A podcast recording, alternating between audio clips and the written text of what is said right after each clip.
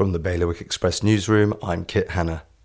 Womblers cleared Guernsey's west coast of over 5,000 plastic bottles this weekend after mostly unopened 500 millilitre bottles of mineral water began washing up on local beaches during the week.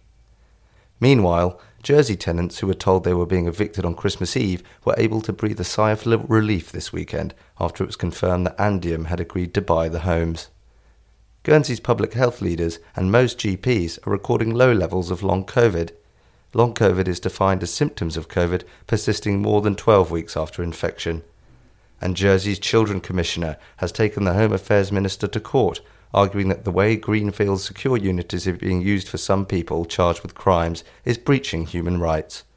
For more on all of today's stories, visit bailiwickexpress.com. Your weather is going to be increasingly sunny.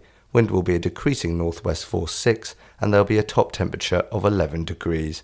That's the latest from the Bailiwick Express news team.